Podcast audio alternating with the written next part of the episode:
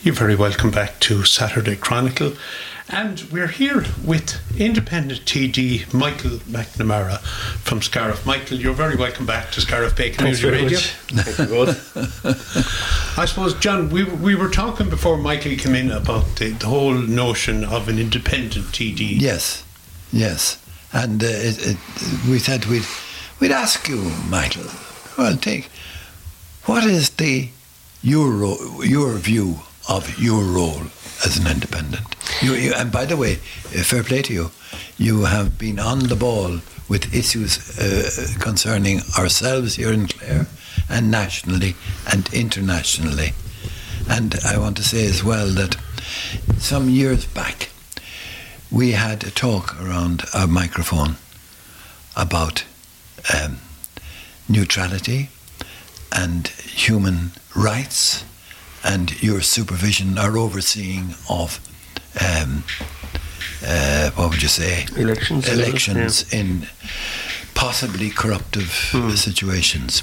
And um, so we say we come back to that to start with. The neutrality question um, I don't know if you've um, formed an expression yet on, on where you stand on neutrality but once it emerged uh, that we had a secret agreement with the RAF. Mm. We said, "Sweet God, that's that's a serious question." I'm not saying we shouldn't have, but it impacts on surely impacts on the question of neutrality. So there we are.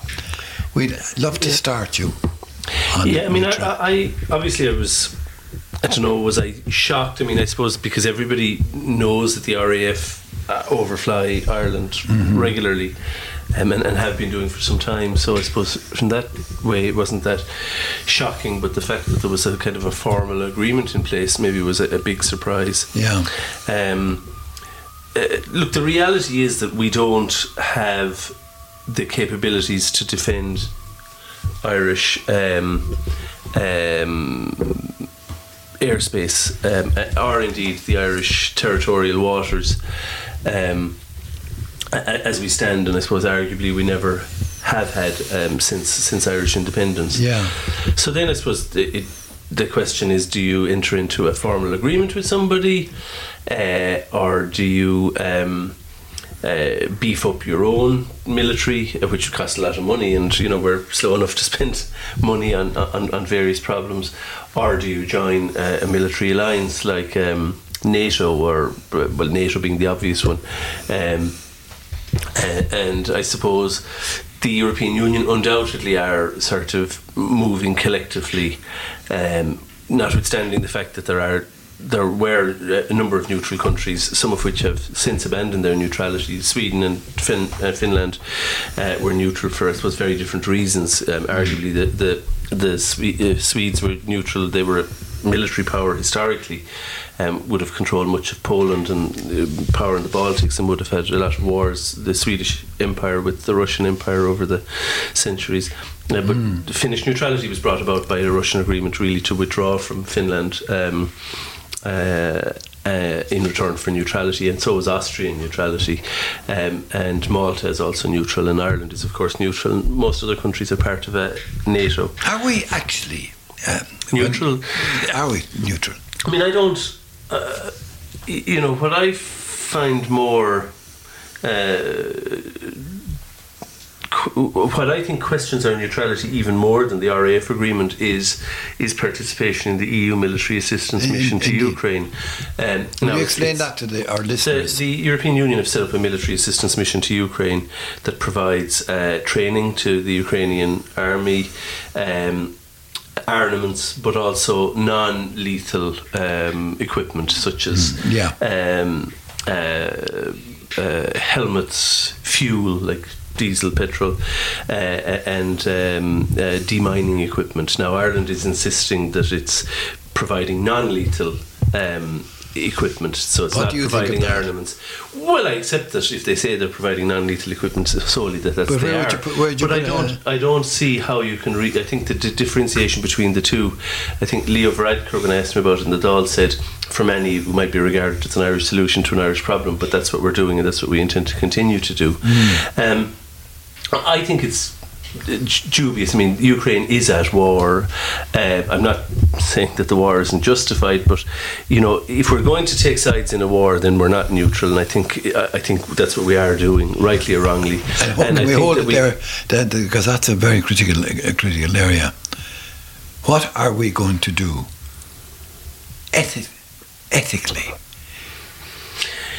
Yeah, I suppose that's, but that's the question. I mean, that goes back. You know, there's a whole lot of jurisprudence and theology around the idea of a just war and when is a, yeah. a war a just war and when yeah. is it not and everybody likes to get the blessing or rulers traditionally went to the blessing of the Pope for the fact that it was a, mm. a just war um, undoubtedly I mean you know Ukraine was invaded um, it, it's a, an act of aggression by Russia um, uh, but I, I'm not personally, I'm not convinced that what Ireland can contribute is very much.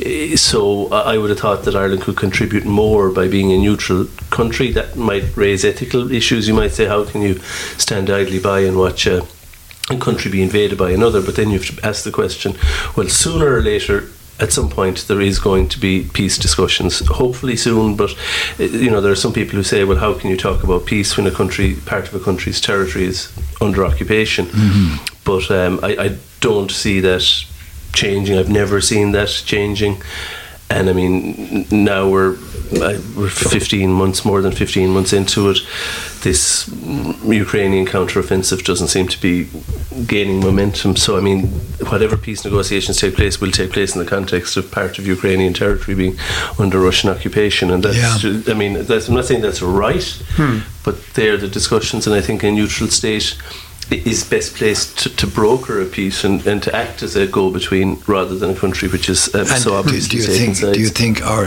Taoiseach uh, the other day in making the pronouncement that he did make in relation to commitment to uh, the Ukraine under all circumstances yeah, I mean I'm not sure that his commitment was hugely different to the commitments that that that um, that, that Micheál Martin has has given. Um, or indeed, I mean, I was surprised when um, Zelensky, the yeah. Ukrainian president, addressed the Dáil, and the Ceann Comhairle described him as our ally, which obviously yeah, a, a more military connotation. So I was surprised yeah, by that. Yeah. Um, I, that, but I, I think you can be neutral and and and have a view obviously obviously you know one can have a view on, on the rights and wrongs of a conflict but I'm just not convinced that we have much to offer militarily and I mean um, and our moral support at some point will I think um, uh, run hollow that's just a, a, personal view. I think neutrality has served Ireland well economically, no, but also politi- geopolitically over the years. Brussels is indicated to us that we should spend more on defence. Yeah, no, I wasn't certain I, that they had, I'm, but I'm, i mean, maybe they have. If they, if they have, I'm not going to contradict you on it. Um, uh, certainly, we spend less on defence than most European states, but then, I mean, the Americans spend more on defence than than their European allies in NATO, and it's always a big bugbear of successive American presidents trying to get the persuade the Europeans to spend more. We spend very little. And then you have Iceland, which is a NATO member and doesn't spend anything at all on defence. I think they don't have any. Um, defence forces really maybe they have some kind of a reserve like an, an LDF or yeah. something but I don't think they have any standing defence force Jim? yeah I'm just I, I heard the Taoiseach talking the other day in the context of his visit to Kiev and um, you know he was we're militarily neutral but we're not neutral in the overall our view of the thing is we are on the side of Ukraine Mm. I, I'm just wondering. We say we are part of the European Union, and we we aspire to the European values, and that that that entails. And yet, can we stay neutral when those values, maybe through Putin or whatever, are under threat? Um, but. I, I, I think we can, but obviously I appreciate that there are many who think that we can't. Um, you, you know, I mean, our values, uh, you, you know, big powers don't act terribly kindly. I mean, you know, I, am not convinced. You know, America has uh, has, and we're close allies of America, and I'm not uh, going down the road of being, you know, uh, I, I, think America has been a very benign um, influence in Ireland over, over the years, but um, I'm not sure the extent to which America would countenance a, a belligerent force building up on its borders. Um, yet we uh, uh, and I mean and has acted indeed. uh, to, to prevent that mm. in sort of in the 60s uh, in the in the 80s in Latin America um, and uh, maybe arguably in, in South America more recently. I mean it's certainly taken sides. Um, so it can't come as a surprise if Russia does the same or if China does the the, the, the same. Um, whether that means that we should um, get involved or not, I, I, I, I don't fully understand how Ursula von der Leyen and on whose authority she um, rushed out there at the very start and um, organised joint conferences with the NATO Secretary General. I mean, NATO is NATO, the European Union is the European Union, and she's very much under her uh, as President of the Commission. the two have become very conflated. Uh, I don't think that's a good thing. I don't think it's what the European Union was set up to do. I don't. Um, uh, and I don't think it's beneficial to countries like Ireland, and ultimately, I'm not even sure it's beneficial to Ukraine. Yeah. Now, can we move? But, but, but, I'm sure the, the current Ukrainian government would say it's hugely beneficial to them, and maybe they're better placed to, to, to judge that. But and maybe some of the other uh, the the Baltic states, the non the former yeah Lithuania, Latvia, Estonia. I mean, countries. have a particular view of Russia because they were under Russian occupation. Yeah. I mean, Poland has too. I mean, I was under um, I, I, I was under I lived in Poland for a number of years, and I mean, I, I, I see or saw and understand the relationship they had with Russia. But I mean, just because they had that relationship with Russia doesn't mean that we're obliged to have that relationship with Russia. I mean, no, but they're part of the EU now. So yeah, so are we. But I mean, if they were under attack, then it might be. We, we would certainly. Um, uh, I would have thought of obligations, but they're not under yeah. attack. And I mean, you know, I do think there's a certain. Um, hypocrisy at play with Ukraine. I mean, we're talking it up and talking it up and talking it up, but like they're not they're not going to. One of the prerequisites to joining NATO or the European Union is having an agreed border, and arguably that's part of the Russian um, reason for invading was to ensure that there wouldn't be an agreed border. So I mean, I don't see them like obviously that the Ukrainians were very frustrated uh, after the discussions, the the last uh, NATO and EU discussions when they weren't given any sort of a date on which they might join. But I mean, realistically, I don't think not, I would be very surprised if they are going to be given a date to join yeah. until they have agreed borders. And of course, they're not going to have agreed borders without a peace agreement, and that peace agreement is uh, is certainly uh, Crimea is going to be remain Russian as part of that peace agreement, and I suspect, rightly or wrongly, I'm not saying it's morally correct, but it's just the realpolitik of the situation okay. that parts of other parts of Ukrainian territory, like the Donbass, will probably remain under some kind of Russian control, and it's a question of how many young Ukrainian men get slaughtered between now and then. And, and Russian. And Russian. And Russian. Definitely defining and articulating for ourselves, Michael what being what being a European involves. Now, Jim and myself had a long chat about this. We couldn't actually define the answer. We are members of the European Union, mm. okay? We benefited hugely. We continue to benefit hugely, okay? What does it involve in terms of responsibilities on our part?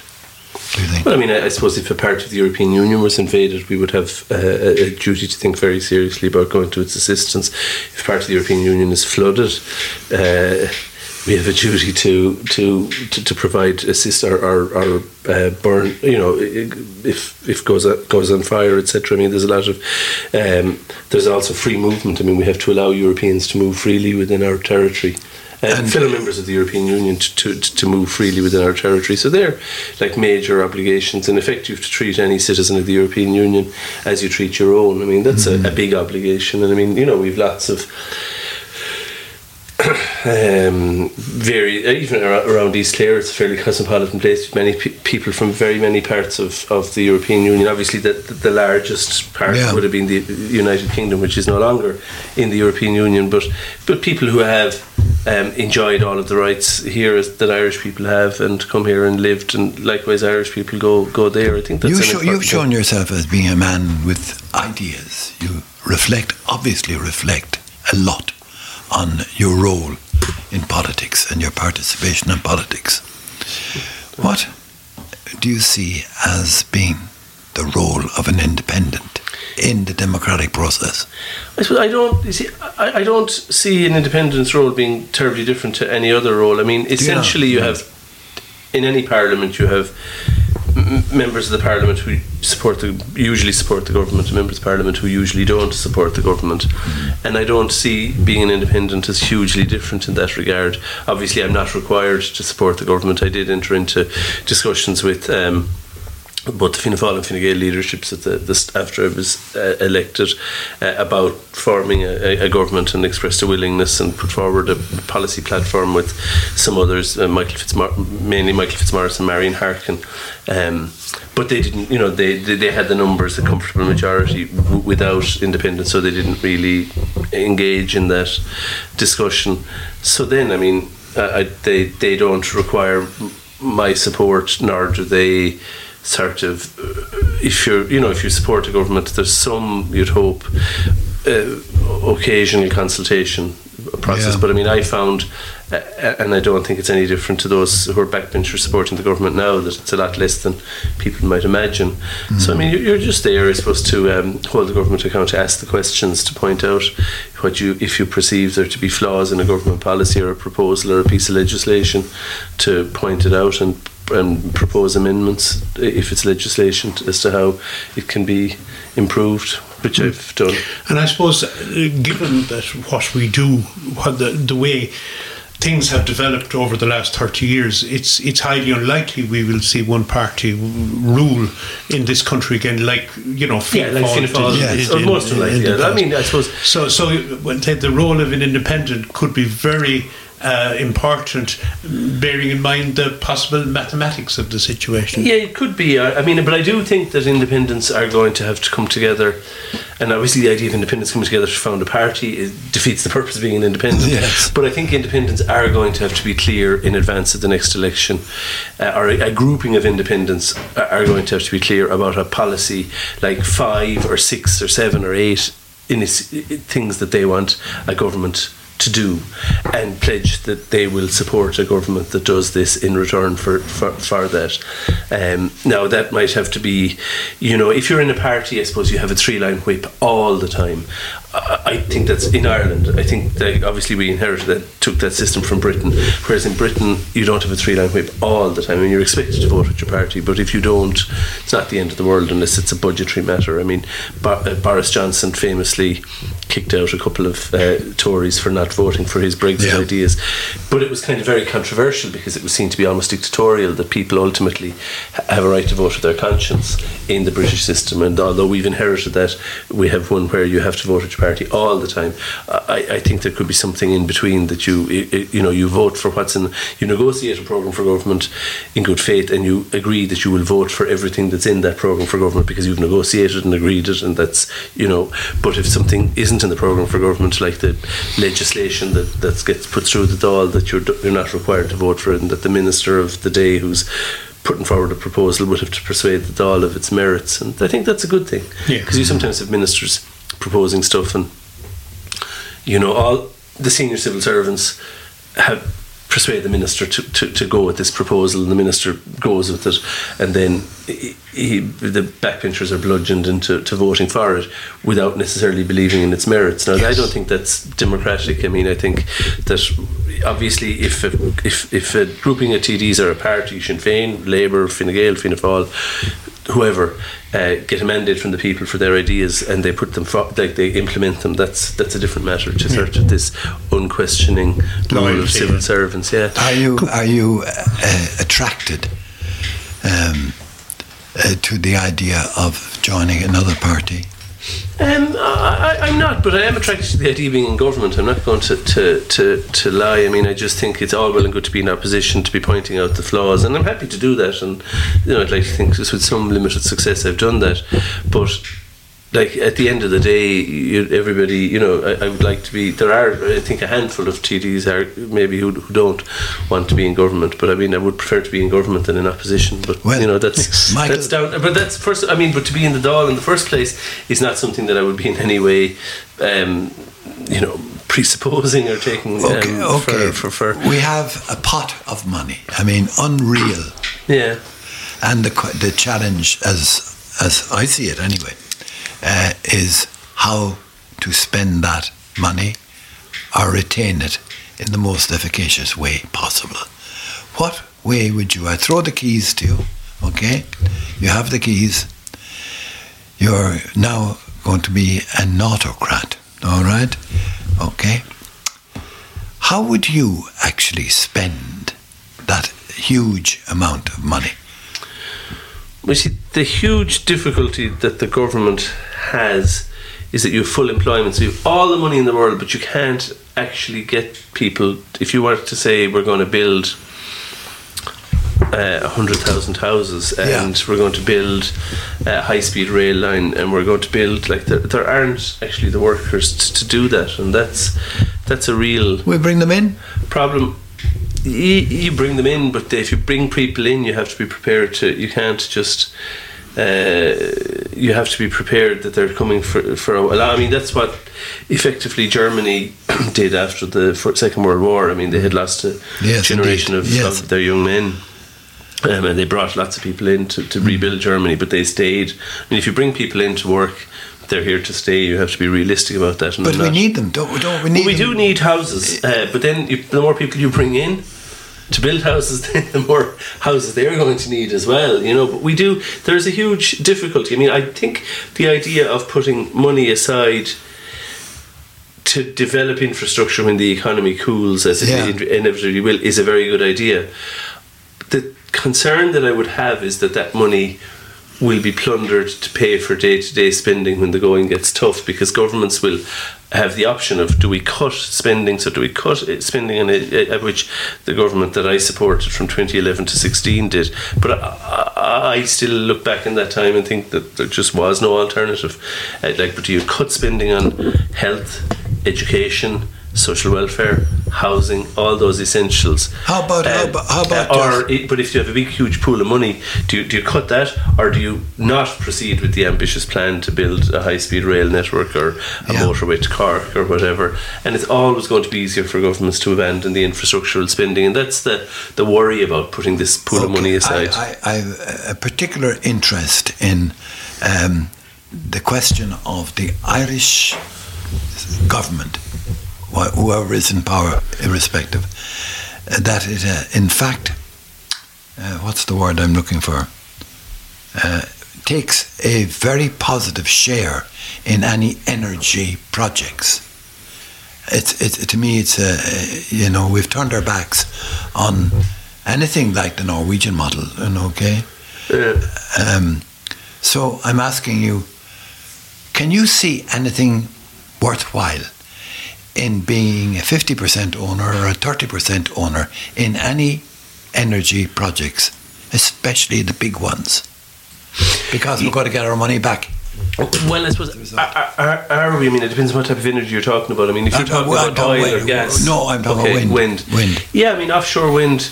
Um, I, I, I undoubtedly it has the government have talked a very good game and they have very um, uh, ambitious targets, but I don't. Um, I, I, they increased their targets from seven um, gigawatts to. Uh, um, to, uh, from five to seven. Is it Yeah. meg- megawatts or giga- gigawatts? I'm not even certain. I'm sorry. Gigawatts, I'd Gigawatts, are that? yeah. yeah, yeah. Um, of offshore uh, generated electricity by 2030. Now, I it seems that they're not in a position to meet um, the original five gigawatt target, much less the seven. Um, there's a lot of frustration uh, among investors. Um, obviously, a very ambitious project was announced as a joint partnership between ESB and um, Equinor. So that Equinor is the is Yes. the successor. Is, is the name of the current state company in Norway, In which Norway, was yeah, Statoil. yeah. So I suppose that would be. I mean, if, if ESB are involved in it, that's Ireland, Mm. uh, because our ESB is state owned, taking a, a role in that. But they they came and looked around and, and left. Um, because they were just felt that the, regu- the the planning and regulatory framework was just Can we attack that? Can we you that? can. It costs money, um, But sure, we have the money. Yeah, no, and I mean it costs money, and and, um, and you need to bring in expertise, and we've been very slow in doing it. I think the government have finally set up MARA, it's the Maritime Area Regulatory Authority. Yes. uh, but it's, I mean, they're three years into their term. I mean, I would have thought. I mean, I joke, but I mean, if this government was tasked with building ESB, there'd be still a lot of diggers down around Ardnacrusha. Yeah, yes. Or sorry, tasked with building Ardnacrusha, but that's maybe unfair. I mean, it was a different time and everything, but we have been very slow in uh, compared to Scotland. I mean, most of the big energy companies have come to Ireland. Um, there's a huge interest in fines. They're down there regularly. Yes. and then they they leave and ultimately invest their money in Scotland because they feel that it's going to to bring them returns a lot faster. So you're in charge now. We've, we've elevated you to Hmm. decision making. Okay. Would you take on the planning question? Yeah, but I think I mean the fact that you need planning permission is a good thing. I think it has Oh, yeah, to we be know- a good we thing. don't but I mean, you that. do need. I mean, first of all, An Bord Pleanála has little or no, or had little or no. Um, uh, obviously, it had its issues around corruption, which are problematic. But you know, that's human nature. You can't tarnish a whole organisation with that. I, I, I think that's been an aberration rather than anything uh, systemic. Yes. Um, but. Uh, Uh, it has very little environmental expertise. I mean, the difficulty is for any major infrastructural project, they're going to commission a big environmental firm to do a, a report, and that big environmental firm will commission lots of smaller ecologists, environmentalists around the country, or groupings of them to do various parts of it. But I mean, ultimately, it will be influenced by well, what's the what's the answer you want? You know what I mean? That's how consultants mm-hmm. work. Mm-hmm. Um, and then An Bord Pleanála will have to adjudicate upon that based on this report. But there is no expertise in An Bord Pleanála to second guess that. So I mean, I have seen reports, even the one. I mean, the Inchleave, the the the the the, the Schlieve Barna wind farm development, and I know lots of people are in favour of it in the locality. Equally, there are lots of people against it. I mean, there are aspects of that that I found troublesome. I mean, it said there was no hydrological connection from that site to the the, the River Shannon. Whereas I know there's a stream that flows through that site into Lough O'Grady and out at Scariff Bridge and into the dock and out. I mean, that's a hydrological connection. If, if you can get something as basic Yes. as that wrong, I'm not an ecologist, uh, you know, but it would make me question like how something like that got accepted um, and uh, went right through the. Uh, the planning process. Um, so, I mean, you do need to massively increase the, the environmental um, expertise in An Bord And that would have to come from abroad, would you think? No, No, I don't think no. so necessarily, but it means it's certainly creating a lot of posts. You know, I mean, there are lots of people with environmental. I, I know about neighbours with uh, who, in, who have studied ecology and environmental uh, science um, that you well know. You know, Yes. I don't think it has to come from Robert. The posts have to be created, and and, and I think an acceptance of, that it's important that we that we have a robust planning system that you know that you have to get planning permission, but um, that that it, there has to be a proper adjudication process, and it's not just a a, a, a rubber stamp exercise. And with the with the planning issues, maybe across the board, do you think it needs to be faster? Oh yeah. And, and a large part of that is that, that I mean, you, you set up a legal system and it's supposed to be faster. You have to, if you want to like launch a case against a development, you have to do it in a very short period of time. Likewise, if you're, it's like the immigration, if you're questioning the legality of a, an immigration decision, it'll inevitably be a negative one because no one's going to question the, the legality of the positive positive one. But you have to do that in a very fast time frame. But then the judges aren't there and the courts aren't there to actually hear that. So like you have to bring your case within a month. But like you could be a year waiting to have the first step of it heard, and it could be two or three years later before it comes out of the the, pl- uh, the, the, So the that legal needs to be process. yeah, up. it means more. I mean, we do have uh, people give out about judges, lawyers, etc. But we have a lot less judges per head of population in Ireland than most other EU states. So I mean, you do need more more resources, but that costs money. That costs taxes. You know. Uh, my one granddaughter is an ecologist, and it's a very competitive uh, world out there. There aren't enough graduates coming Yeah. out, um, and as long as that continues, you, you, you're going to have the delays that are causing did cause and will cause. You know, But equally, I suppose if, if, if, it were announced that in four years' time, An Bord, like An Bord Pleanála has this, you know, that it, our state bodies were going to be taking. I mean, the National Parks and Wildlife Service, in fairness, under the Greens, have increased the, the, the numbers of people who, who work for them.